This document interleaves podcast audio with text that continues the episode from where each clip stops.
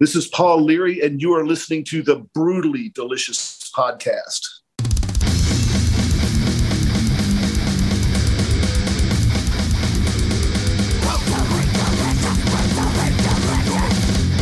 I appreciate you taking the time to join us. Yes, sir. Chris, you want to jump Bruce? in first? Okay, so I was just um we got this interview yesterday and I was like, okay, so I was listening to the album just now and the first song that came up do you like to eat a cow? And not only did I find it not only did I find the messaging like bang on, but it's also somewhat of a political statement but done with humor. Um which I found like I was rolling like do I want to eat the penis of a pig? Well, obviously I don't. so so you have this kind of political statement wrapped up in humor. Um, how and this is something that you've kind of always done, I guess, but how did you come about reaching that point? Is it just something that came naturally to you, or is it something that you really worked on and crafted over a long time? Yeah, well, that particular album was like 10 years in the making. I think it was when I started out, I was hoping it was going to be a Butthole Surfer album, and then that kind of fell apart. And so I just decided to finish it myself. And uh, I tend to come up with ridiculous song ideas when I'm riding a bicycle around town. And that, that one came to me over a period of like a couple of weeks. I had to record it just to get it out of my head. Yeah. I, I, have nothing against people eating the penis of a pig or any of that other stuff. I just, you know, I just think it's cool to be honest about it when you're doing it. Oh yeah, absolutely. I just thought I just I was just laughing because I was just like this could be a, like an anthem for a ve- the vegetarian population or the vegan population, you know. And yeah, then they're welcome to it. yeah, and then the next one I saw was sugar is a gateway drug. That one was and, uh, one of the ones that got me. I can't tell you. I well, the thing that got me about it is I'm from Canada, and like I almost never had sugar because it's just not a big thing in Canada as much. I moved down here, and you can't escape sugar. It's everywhere. It's in everything. It's like everything. they put it in ev- everything. Milk. yeah, it's like I, I got yogurt down here and I was like, holy shit. Like this thing's going to give me cavities, you know? so like, um, I was just laughing because it almost seemed like a children's song, but it was so brilliant in its delivery that it was too advanced to be a children's song. And I just found uh, the writing brilliance in this album to be something that I wasn't really expecting, to be honest. well, thank you. Yeah. Bruce? So yeah, I mean, if we're gonna talk about the favorites, I kind of really liked uh, Speedo Man. Caught my attention right off the bat. oh my god, yeah, that's that's a bonus track on my uh, reissue album. So what Speedo made Man you damn near made me piss my pants when they? I don't, you know, that's I recorded that about 30 years ago when I recorded the rest of that album that's being re-released, and I don't know. I just there was this guy in town that was known as Speedo Jim. He was like he was on the punk scene, but he was rumored to hang out at parties in speedos where you know guys were hanging out in speedos, and I think that was the inspiration for the song. But nice, hard what to remember the, uh, thirty years later, I guess, right? what was it like going back and revisiting those songs after so many years, getting ready to reissue it? Were there any second guesses, or maybe I shouldn't do this? Or oh, no, nothing but second guesses. I mean, it, it was just, uh, I didn't want to do it for the longest time. I mean, when that album came out, I think a couple of years later, I took boxes of those records to the dump. You know, I was just ready to, the whole album came from a, a dark period of my life that I don't even like to remember. Right.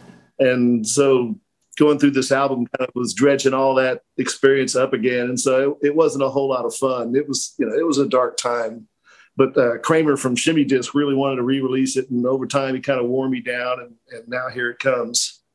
Yeah, only yeah. like two weeks from it, maybe.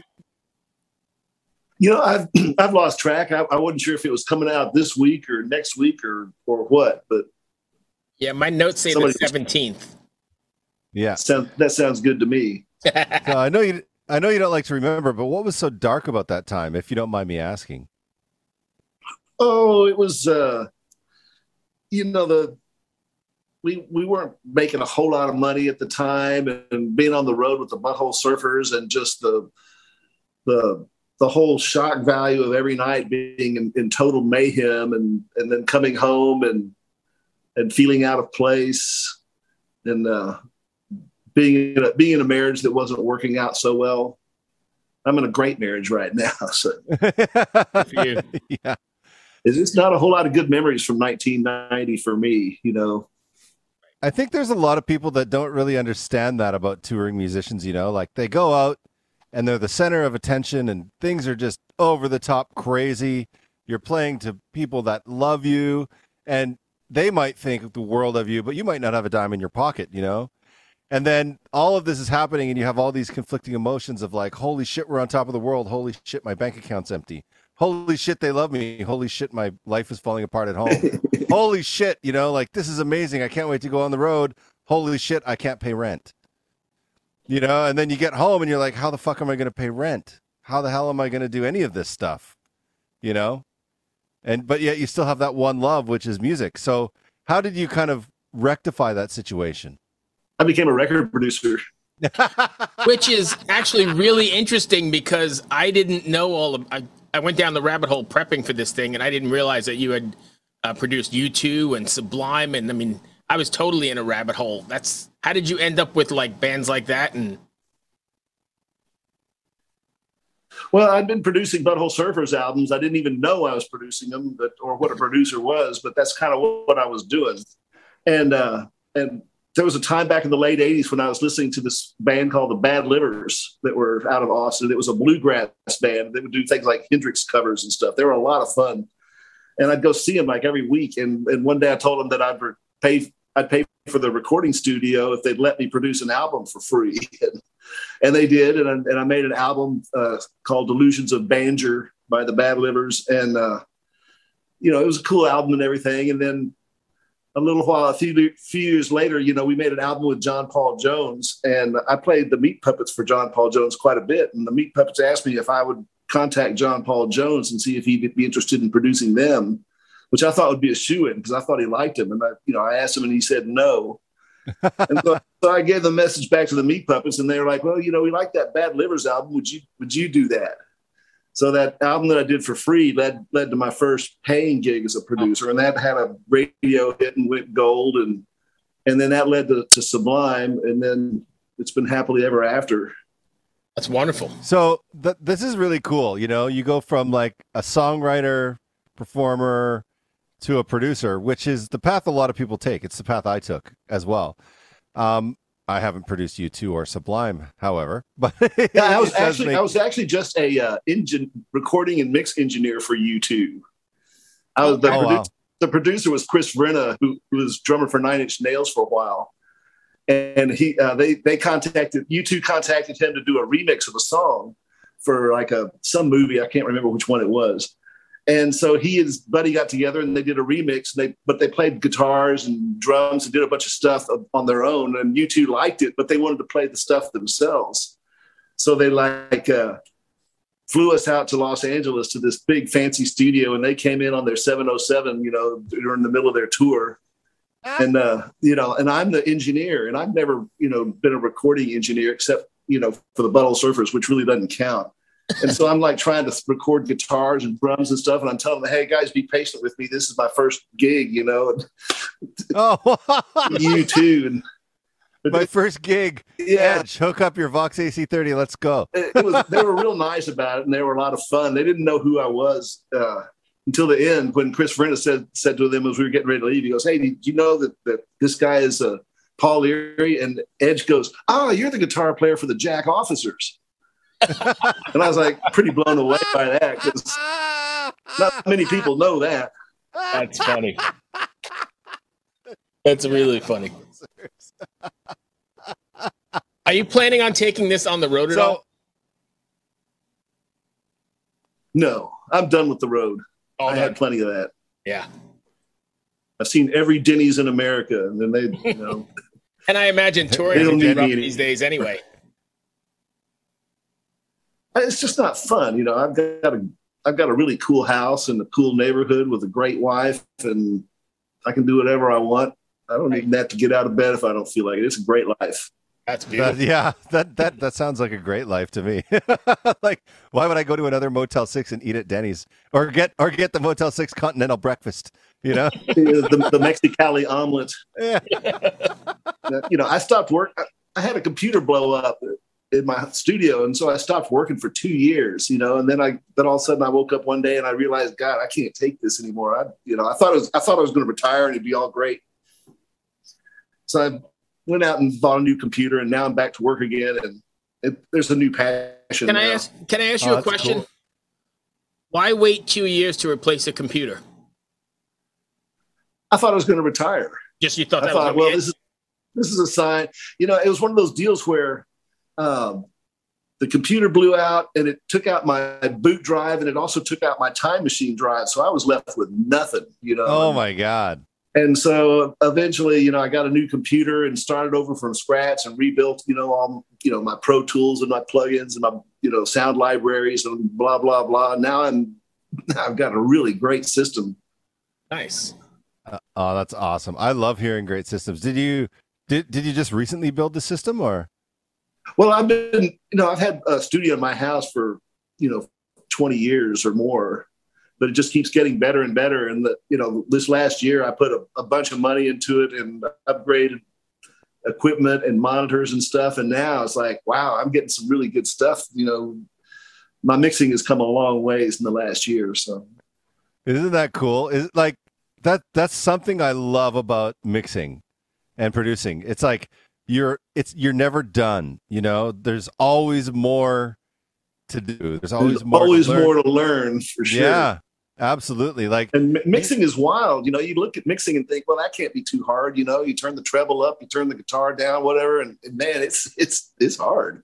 Oh yeah, it gets intense, especially when things start masking and you're like, okay, now where is this going? You know, and you you have this the band saying this part needs to be front and center, and you're like, holy fuck, that sits in the exact same space as everything else in this mix. How the fuck am I gonna do this? You know? Well, Yeah. the answer to that, that question and every other question is parallel compression. Nice. In the old days, you know, like when we when we'd be in the studio with an engineer and and putting the poor guy through the, through that very same stuff, it'd be like that that needs to be a little brighter, and he'd reach over to the knob and pretend to turn the knob, but he wasn't turning, and goes, "Is that better?" You know, so I was like, yeah, that's it. I saw I saw this great I saw the greatest uh little meme the other day and it was like every studio needs a client fader.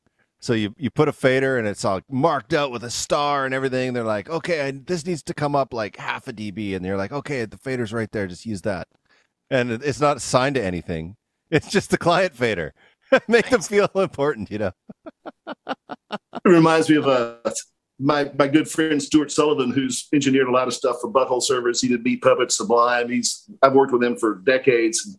He was telling me about recording with uh, Jello Biafra, and they did a project. And they finished up real late at night, one in the morning or whatever, and went home. And then at three in the morning, Jello calls Stuart up and says, "You got to get me back into the studio. I, I need to fix something in the mix." And Stuart was just begrudgingly agreed to do it. And they went back in there, you know, at like three in the morning and uh, Stuart was too sleepy to do anything. And and uh, Jello sat there at the board and started turning knobs and adjusting Oh, no. faders, and he goes, "That's it. I put the teeth back into the mix." And Stuart didn't have the heart to tell him that the part of the board he was messing with wasn't even plugged into anything. Nice. That's great.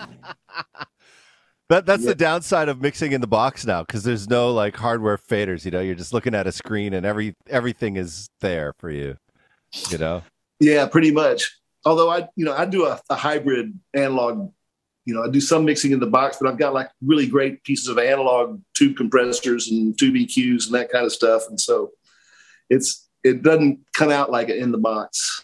Yeah, yeah, yeah. What uh, I know, I'm getting way into the weeds here, but since I'm an audio engineer, I always go into the weeds if someone wants to. Oh So, yeah. What kind of tube compressor are you using?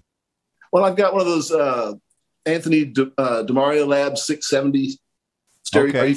You familiar with that? It's like a, a clone of a Fairchild 670. Yeah, I'm, I'm not familiar with that one, but I know the 660 and the 670 for sure. Absolutely, I've used them. I know people that like those better than the original. It's really stunning. And then I've got like the the Tube Tech uh, multi-band compressor.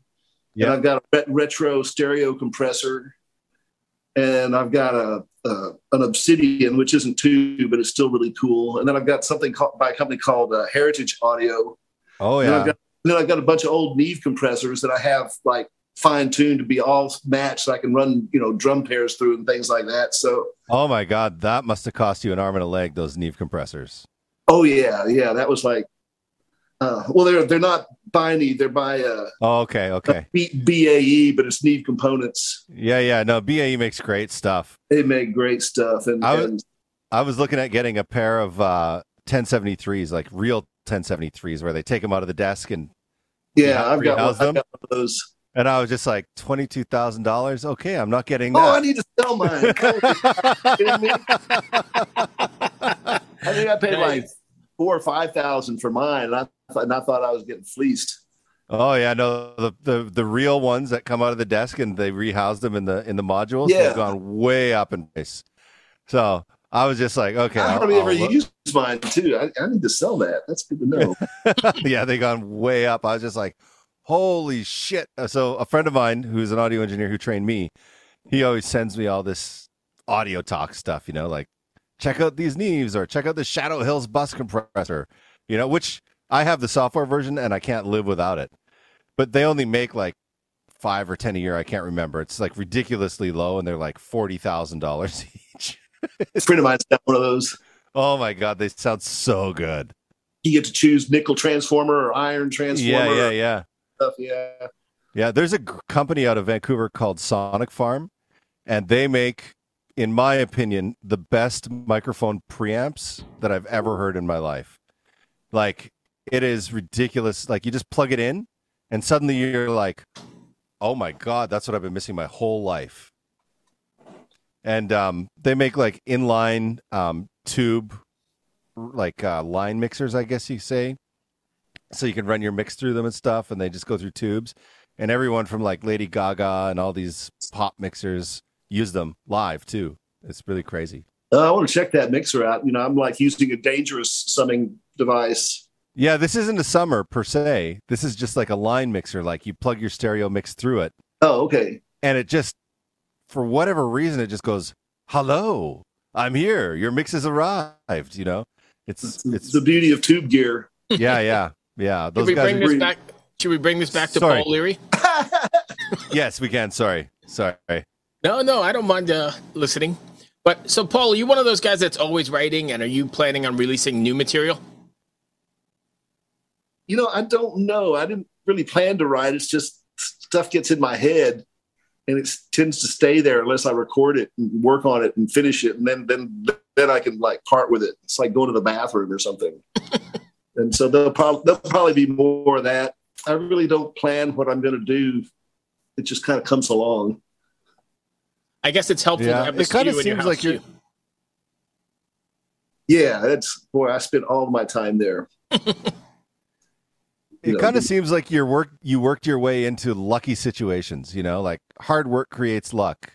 Yeah, I've been, Is that been very lucky, and I and I sure appreciate it too. Yeah. But is that is that kind of an accurate statement? Like you worked your fucking ass off trying to get stuff done. Oh, pardon my language. And um and suddenly you found yourself just put in these situations because you work so hard and those situations may not have been what you envisioned originally, but it's kind of where it took you. But and then I also get like lots of friends that want me to mix songs for them and stuff. right? and it's it's you know it's like it's hard to tell them. You know, you're talking about like three or four days of work there. You know, it's especially depending on what you're going to give me, which is usually going to need a whole lot of work. Right. Well, yeah, especially nowadays. I mean, you get tracks, people will send this to you, make it sound like this platinum record from 1995 or whatever, or even a current one, and you get it and you're like, oh, that's not possible. Yeah, play for that. If you wanted that sound, you should have recorded that sound. Yeah, exactly. Exactly. You know, they record a cardboard box. Give me that kick drum from the Black album. Okay. I find myself replacing entire drum kits far too often. oh yeah. What are you using for that? Uh, Superior Drums 3 and Addictive Drums 2. Cool, cool. Yeah, Tracker in Superior 3 is a great little piece of kit. Tracker? Yeah, like in Superior Drummer 3. Oh, yeah, can- that.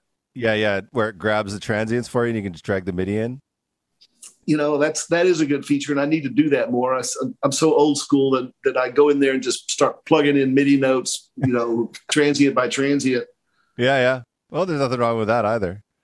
Uh, I mean, hell man before like before all that i used to be hired to go in and there would be like samples in the regions folder back when they were called regions and i would tab to the transient and then i would snap the sample in and i would have different velocity samples there and i would just like constantly have to tab and snap samples in all the way through fuck what a i don't miss those days at all No, no, you don't.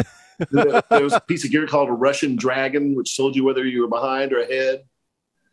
And the what was it? The the Wendel drum replacer. oh yeah, yeah. Nice. oh my god sorry bruce i'm going off topic No, I- that's okay. so we're easy we're just me to Sorry about get that. down. kind of just chatting. I hope you don't mind, Paul. So, what's next for you then? I mean, I I know you're you may or may not write some songs. Are you producing more stuff, or what are you what are you Well, up to? Right, uh, right, right now, uh, there's a documentary movie being made about the Butthole Surfers Wow. by a guy named Tom Stern, who we've worked with back in the '80s. We've known him forever, and he's he's a real good guy, and and I feel really good about him making the documentary.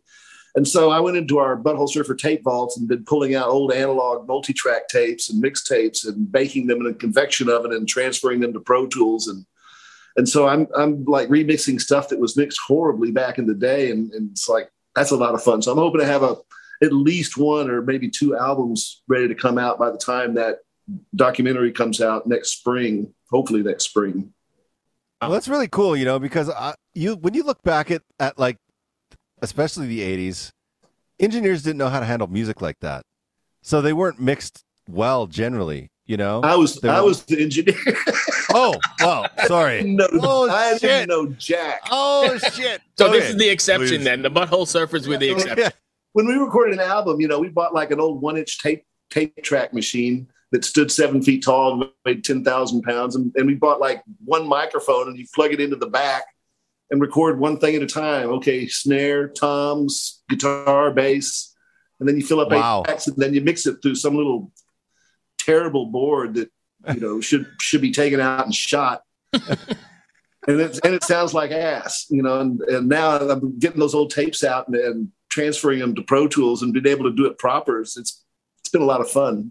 Is it is it eye opening to go back and look at your work from that far, like that long ago? It is because by now I've forgotten how all that stuff was done. I wasn't sure what I was going to find. Took no notes on anything. I've just got all these tapes and I had to bake them and transfer them to find out what's on them. Yeah, yeah. them. Uh, and you know, we were we were screwed up. Did you ever imagine I mean, it's like however we, many we were trying to trying to make the worst music possible, and we were pretty successful doing that. yeah. Did you ever Oh imagine 30, 40 years later that you'd still be doing this and it'd still be relevant? No, I, I was re- pretty certain I'd be dead. Like- being in the butthole surfers was like suicide. Really? Yeah. I did not know that. Then then one day I woke up. It's like I don't need to be angry anymore, and maybe living's not so bad. You know, that's yeah.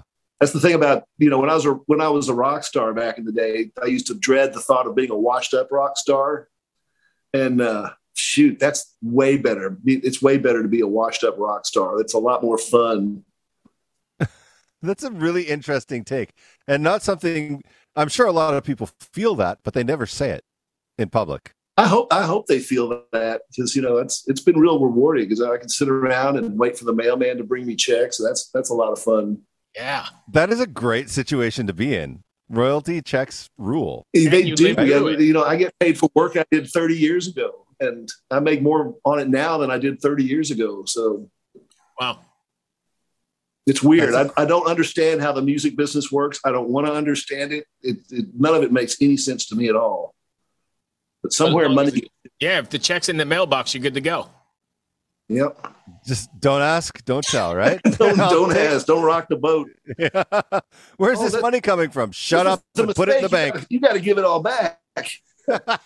Sorry, I bought a new computer. After two years, I years. built a studio.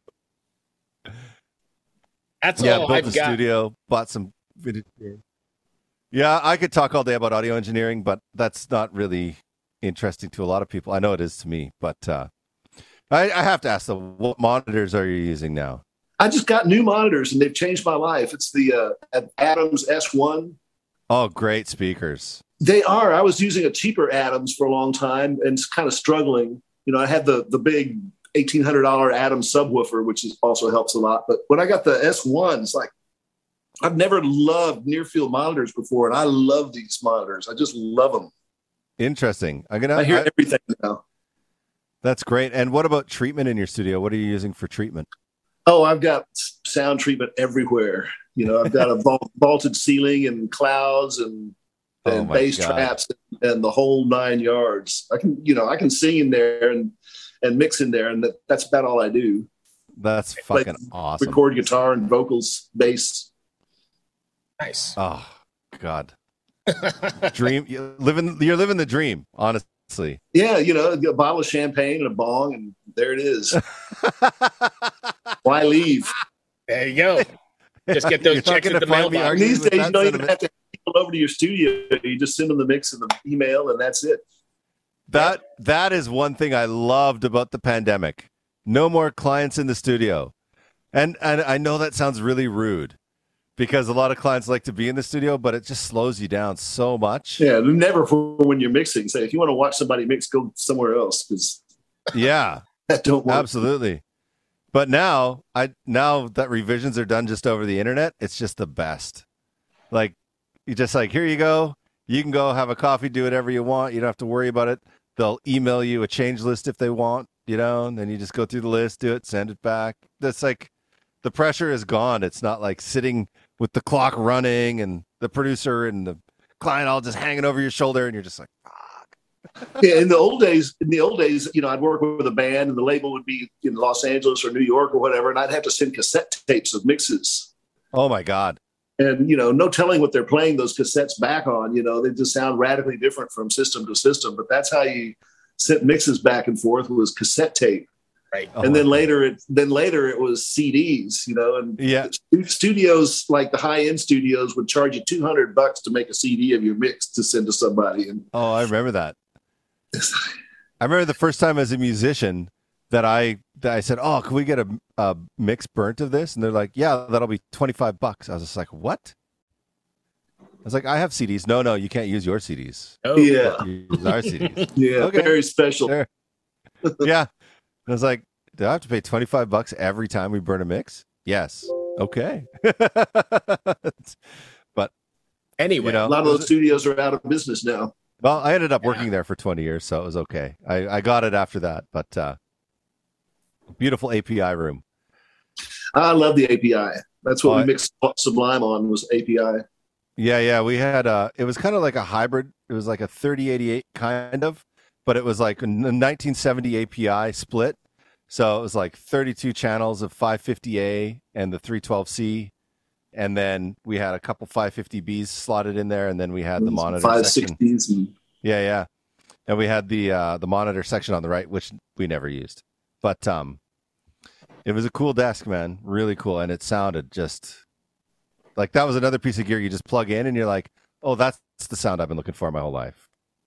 it's like a the Sublime the Sublime self-titled album. We recorded the basic tracking on an old Class A Neve console, Oh, beautiful. and then overdubbed and mixed on the API, which was you know circa 1970 or something like that. Yeah. and uh, those those boards were both owned by Willie Nelson, and uh, they closed they closed the studio with the Neve board and brought the Neve in and made a hybrid board with the API and the Neve together. You know, Oh my god. So that's that's my idea of the super board. So did you actually My work with. Bradley then? I would Oh yeah, absolutely. What was that like?